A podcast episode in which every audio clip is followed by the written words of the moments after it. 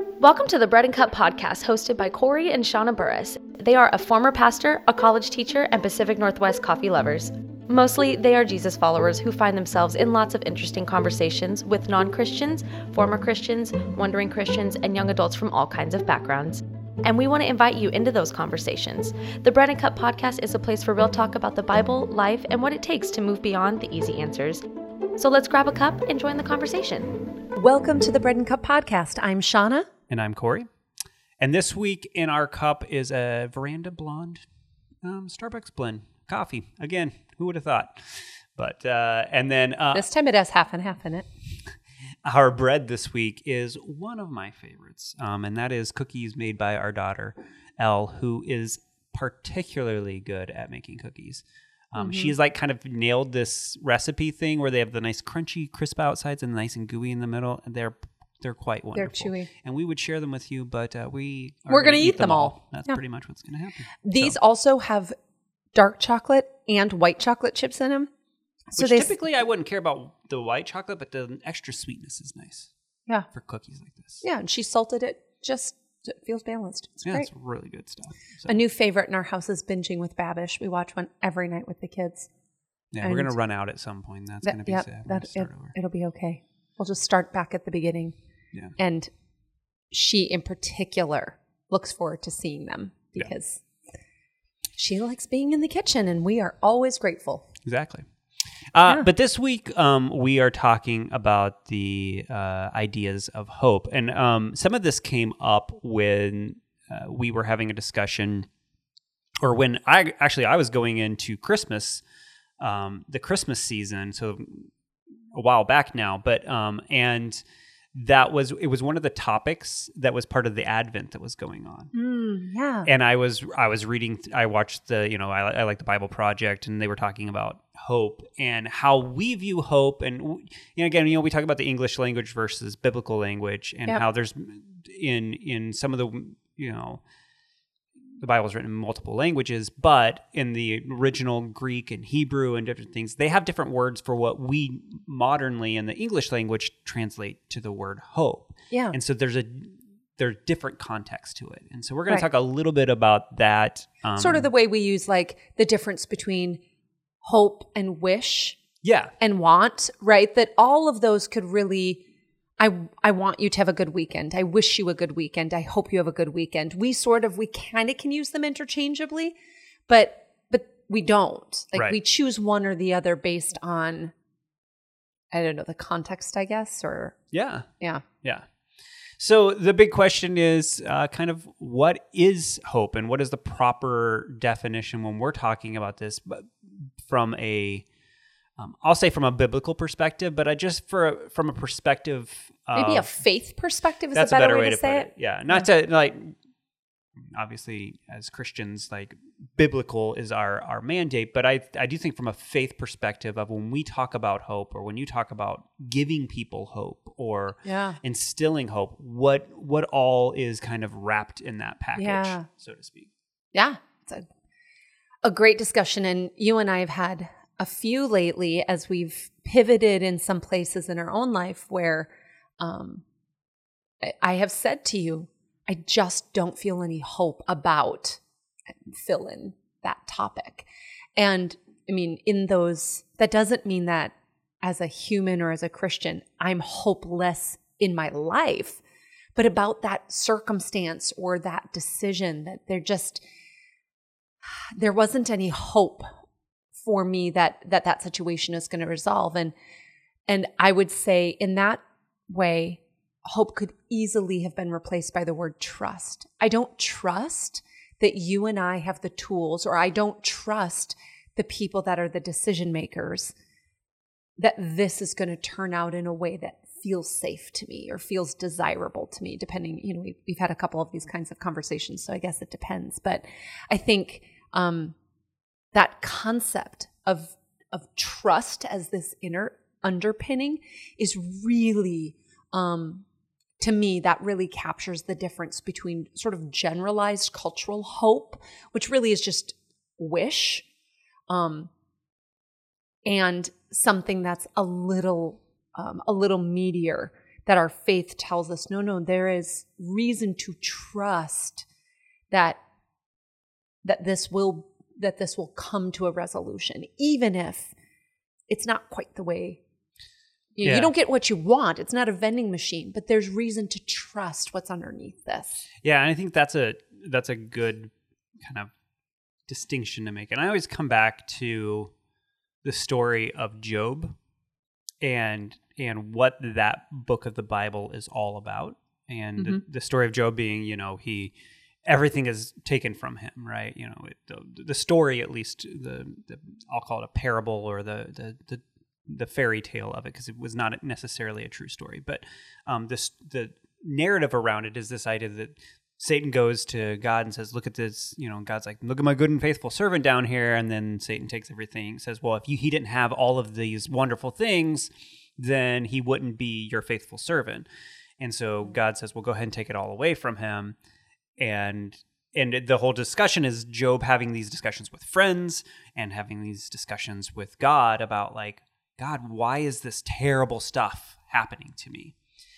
And we always look at it as um, because at the end of the story, right, Job gets everything back times like fourfold or something like that. I think it's tenfold. I think it's tenfold too, but I didn't want to overcommit on God's behalf. Um, 'cause I think God can I handle forgot, it. Yeah. But you know, so so like Job gets everything back, and so b- people love that part of the that story because Yeah. it's like, well, God said, "Oh, you don't trust me. You're going through tough times. Don't you? Don't you trust that I'm going to get there?" And that's kind of what he's saying. But that's but we use that word trust in that sense of like, don't you trust that I'm going to go ahead and give that all back? you lost your job, you're going to get one that's five times better. Right. And we look at that and and we see that story as Yeah. that promise and that's actually not the promise. If you actually read through that story, God says things like I take care of all of this stuff. And you think you losing this tiny little bit is like that I'm not that I'm not still in control of everything? Yeah. Do you not trust that even when you're having bad things that I still have good in mind for you? Do you Yeah. not trust that despite the fact that things in your tiny little world are not perfect that i'm not still the god that that that Keeps all this keeps moving. all of this Yeah. thing stuff moving Yeah. and and i think that to me a lot of this goes back to hope and trust of we we oftentimes i always hear people when they doubt their faith they Mm-hmm. say how can god allow bad things to happen Mhm. and I and we like to twist that and go, well, God, bad things happened so that good things will come out of it. And I actually, first of all, I think that's a really messed up way of viewing God. Um, is that he's Yeah, like that he'll create chaos so he can rescue us. That's manipulative. right, and I look at it and I go, no, no, no, bad things are happening, yet we hope or we trust Yeah. that God is still there, present, and in control. Yeah. He's not he's not moving the chess pieces, but he knows everything he that's happening the on chessboard. the right, and he knows everything Yeah. that's happening, and he is not there to see ill will on us Right. or manipulating the board so that we trust him later or to, to to get us to do something and act a certain way but instead he's he's always faithful and trustworthy Yeah. and worthy of our hope. So, so that, Yeah. that maybe that's a little bit of a out of left field, but No, I love that. And I think we, I mean, we can connect this to some other big thinkers, D, uh, D.R. Denton and uh, Themelios. I don't know if I'm saying it right. It is a biblical scholar um, academic journal.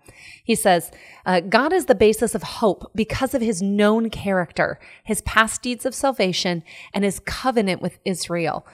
Uh, and so he's speaking about some of the Bible verses regarding hope and why we can hope um, in God. And I think um, so. My maternal grandparents are Catholic, Mhm. and uh, one of the things that I love about the liturgical tradition is that it is built into their pattern of services that you're retelling the stories. mhm. And in our Protestant, and, and even, I mean, we're in an evangelical church tradition, um, there isn't a habit of retelling the stories. I mean, we have That's why I forgot it with tenfold, not Yeah. Sure. Um, it's it, and I think, and I mean, it's not just the biblical stories, although I think that's very important, but sort of just the stories of rescue. And you you actually see this a bit in the Black church tradition, that so much of the tradition and the theology and um, the church pattern was oral for a very long time. I mean, certainly not now. There's brilliant written scholars that you know are Yeah. black scholars, but um, in early days of the United States, um, it was an oral tradition. And so there's this habituation of retelling the things that God did as a reminder of what he can do. Yeah. Um, and we just, it's not that we don't do it. We sort of share stories. There's like testimony time, but to me, it feels distinctly different. Um, and maybe that's just us. Um, but it feels distinctly different than the liturgical traditions or the Hebrew tradition. And just to tack on to that, um, one of my current favorite songs, I listen to it probably 10 or 15 times a week, is the story, uh, the story I'll tell by Maverick City. And it literally is just a song about, about how the hope in God is the story I'll tell that I'll remember no matter what I'm going through. I'm going to go back and I'm going to retell myself the stories of when God was faithful to me or faithful to people in my world, where I got to witness the good that happened, that that basis of hope because of his known character. Like, hmm, that's what was really- that time when, you know, when we first moved out to Washington and we had like so not any money and I mean we were we were just making it. And yet we never didn't make it. Sometimes pretty good at math. You're great at math. Sometimes we could objectively say the math on that month didn't work out. I remember that. I remember coming out of certain situations. I mean, like, I'm not sure Yeah. how we afforded that, but we did, and we still have some money. We st- our emergency account is mostly intact. Like, it'll take us two months to catch that up. You know, like these these situations where, and certainly that's financial, and what a you know what a, a, a capitalist U.S. perspective, but even faithful things like bringing our daughter through surgery. We had every reason to believe that she would be fine but there's risk inherent in that and she was fine and it was great and, and it helped her and that known component that known character of god and the way that he has over and over again across time came to our rescue um, i want to be better about telling that story because when i tell you that i feel hopeless about x y and z situations it's really just because i've lost sight of Yeah. the story that i need to be telling Yeah. I, you know, I think we've shared different things from our past about, about feeling losing trust in things. And I, but I think back on my own experience of a couple years ago, um, where I came to a conclusion that I had lost hope. Right. And I, I had lost hope, not that God wasn't a good person, right? Which is where I think a lot of people sit. They're like, well, God is good, right? Because we hear that all the time. Again, we iterate Yeah. that all the time, so we believe it, right? Yep. But then, but I had gotten to a point where I believed that God was good, but I didn't trust that his good was what I wanted or needed. And Yeah. and that is different, right? And I think that again, not to harp on the book of Job, but I think that that was the point of what when God was talking about like, hey, you got to trust that all this stuff like I'm I'm here. I'm in control. Yeah. And I know what's going on and I know what's best Yeah. and I'm going to work it out and you're going to be okay. And it may not be what you want, but you're going to be okay. yeah. Um, and and I think that um, that is is something that w- I know that I struggle through on a regular basis. Is like how do I how do I trust and how do how do we build within ourselves more trust, but also not just in God. I'm gonna like take this to like in trust in each other. Yeah. There's a really interesting data that's coming out, and I've been studying this for some of my some stuff going on with my work and other things, and um and it is this idea that we actually for many many years we trusted or had hope in. Um, we're just. I'm going to interchange hope and trust here, but like um, that we trusted media, we trusted uh, politicians and government and the use of government. Um, and that that has deteriorated over time, and you could have a big long political discussion, or or and we will not. But like you could have a discussion about why that happened. But the bigger problem actually has been in the last five to six years is that the trust level between our neighbors and the people around us has gone from 80% of people saying that they trusted the people around them, their neighbors, if you will, the community around them, to it being closer to 20 or 30% now. Yeah, that's believable. And partly we're just a lot more transient, so you don't know your neighbors. Right, it's hard to right. trust people you don't know. For more on that, go ahead and listen to our episode from last week. right. But but I look at that and I go, "Oh, we we have become a doubtful of the motivations of the people around us. We have become doubtful and untrustworthy and unhopeful yeah. of the God that we serve, of Yeah. the faith that we put things in. And again, we could have a discussion about why that deterioration has happened. Sure. And I think that there's a good discussion to happen around the church and about around the evangelical church or around the Catholic church or around whatever Yeah. church you want to have a discussion about. You can talk about why that happened. But ultimately, it lands on our plate of going, oh man, Yeah. will I have hope in God? Yeah. do I have hope in the people around me? Yeah. And do I instill that hope in God and in the and in myself to the people Yeah. around me? Yeah. And I don't I don't know that we do that well, right? And we don't Yeah. have that discussion. So Yeah, no, I come obviously. I agree. And I think too we are in a in a time in our world where things do feel a lot less um reliable than they used to.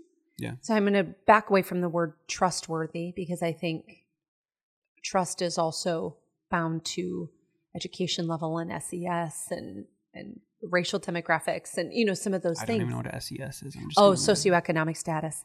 Okay. Rich or poor, basically. Clearly, um, you look like this is like one of those government statements. Where It's Sorry. like I put an HJG on my, his IEP of Ms. LBOJ. I'm, I'm like, sorry. "All right, that SES just happened." I'm sorry. Socioeconomic status, um, rich or poor, but but to me, it, it feels less stable, right? Like I, you moved around a ton growing up, Right. and so I think sometimes that's obvious in the way that we interact with people and the depth that you're willing to go with them. And I, while I moved a fair amount in my early, early years, little years, once I hit grade school, I was stable. I, I did, you know, most of grade school, all of junior high, and all of high school in the same city, at the same church, with the same group of people. And there was some movement, of course, new people came in and people moved away, but kind of not really. Like, we weren't near a military base like we are here. You know, we, the industry we were in was people sort of got jobs in it and stayed, right? It was Yeah. fairly unionized at the time. So, m- my perspective on what it meant to be neighbors with somebody is that I mean, you would spend years and years and years and years next to people who are your neighbors. Yeah. And while we have lived in the same area now for 17 years, we've had five different addresses, four different addresses, Right. four different addresses So four different sets of neighbors. four different sets of neighbors and you know and i think we're typical Yeah. And not only that but the people that live around us where we are now they come and go as much as we did. So few people that live around us are the same people that were living around us when we first moved in. Yeah. um, and so that also changes that idea of like how how well can you count on people around you? And i think that there are some aspects of our modern age as awesome as it is to work from home remotely i love that you can work on the live on the west coast and work on the east coast but it also means that there's less stability Hmm. and so learning to trust people and learning to have hope for what comes next um, it has to look different Yeah. We don't have less reason to hope. We just have to find different places on which to rest that hope. And unfortunately, it seems like people have rested that sometimes in politics, which we've now shown is not trustworthy. um, if you didn't know that already, and or we we trust specific leaders like our pastor or our favorite small group leader, or but those relationships change too. And so I think that's to me one of the things that we need to consider when we're considering trust and hope is um, where do we pin our internal security? And some of this actually comes back to what we talked about last week of like, how do we see our real selves? And how much are we pinning our version of our real selves onto something that isn't actually stable? Yeah. Yeah. Yeah, and I think it it um I mean coming back to even what you were saying about uh, this idea of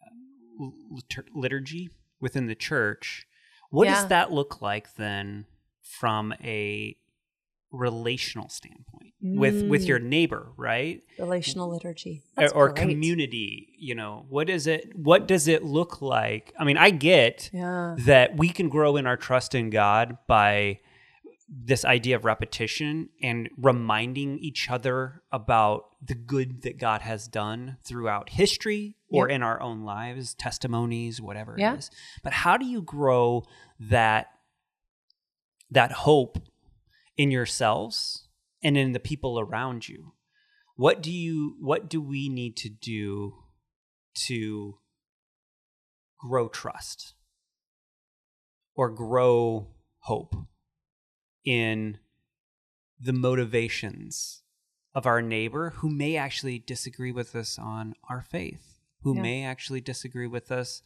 on our politics who may and those things that we oftentimes become those common factors between Yeah. people when those common factors don't exist does hope and faith can it not exist there too or hope and Mm. trust can it not exist i think it should Yeah. but what, how so do you too. do that you know? Yeah, it's such a great question. I hope you weren't thinking I had an answer ready. i was that. hoping that maybe you, as i was speaking you would just come up I with would just come up with some some brilliant flash of insight on. I think. Well, I I think it goes back quite a bit to what we were talking about last week, which is just um, that there has to be a sense of connection. You you can't have you can't have a story to tell with somebody who you refuse to interact with.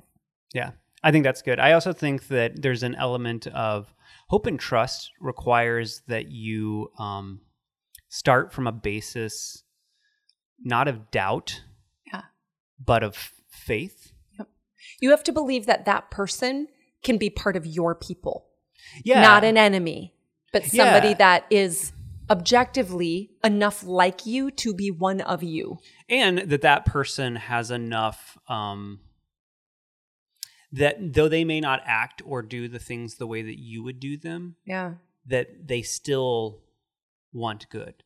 I Yeah. think that like we Well, we and they just have value. I, I think you know this comes back to like some of the discussion about like original sin and some of Uh-huh. these things where people like we love and especially I think Christians more so than even non Christians, but I think it's become very cultural now. We love to think that people are evil. Mm-hmm. Like we kind of start from a standpoint of well, people do dumb things. They will do the most selfish, terrible, and I think there's some truth to that, but not really. But in Yeah. but in many ways, Hurting people often will Yeah. react out of that, but well cared for people don't typically. do Exactly. that. And so coming back and going, oh, wow, that person made a decision I totally would never have made. yeah. And then going, why? Yeah. What drove them to a point where that was what they chose to do? It's not because they they sit around and they're just evil innately. Right. What did they experience that kept them from being able to be hopeful? Yeah. I think, man, that is a a huge call to lay on people to examine sort of what do we believe other people's motivations are? Yeah. But I think this is a nice segue into what we're going to talk about next week, and then maybe we can sign off. But next week, we're going to be talking about the magic prayer, and um, we can define what that is then. But this element of believing that people are um, awful and that they need immediate rescue to be like us, right? The rescue is you need to be like I am right now. Um, that's actually one of the core bases of the magic prayer and how it came to be and why it's such an institution in the evangelical church now. Yeah. So um, we could maybe make the argument that some of the same foundations that led to its advent and use um, continue in our culture, continue to influence the way that we, and especially Christians maybe, uh, tend to view other people. Yeah. That if they are, um, if they are horrid and need immediate rescue, um, if that's the lens we bring with us to everything, it is going to change the way that we choose to interact with people around us. Yeah. So, we I very much look forward to that conversation. Uh, we hope you'll join us next week. But until then, you can find us where, Corey? At breadandcuppodcast.com. On Instagram at bread and cup podcast. Mm-hmm. That's right. That's right. Yeah. I clearly go there very breadandcuppodcast.com or at bread and cup podcast on social media platforms. To join the conversation, like and subscribe, then find us on Instagram at Bread and Cup Podcast. You can also find us at our website and other social platforms linked in the show notes.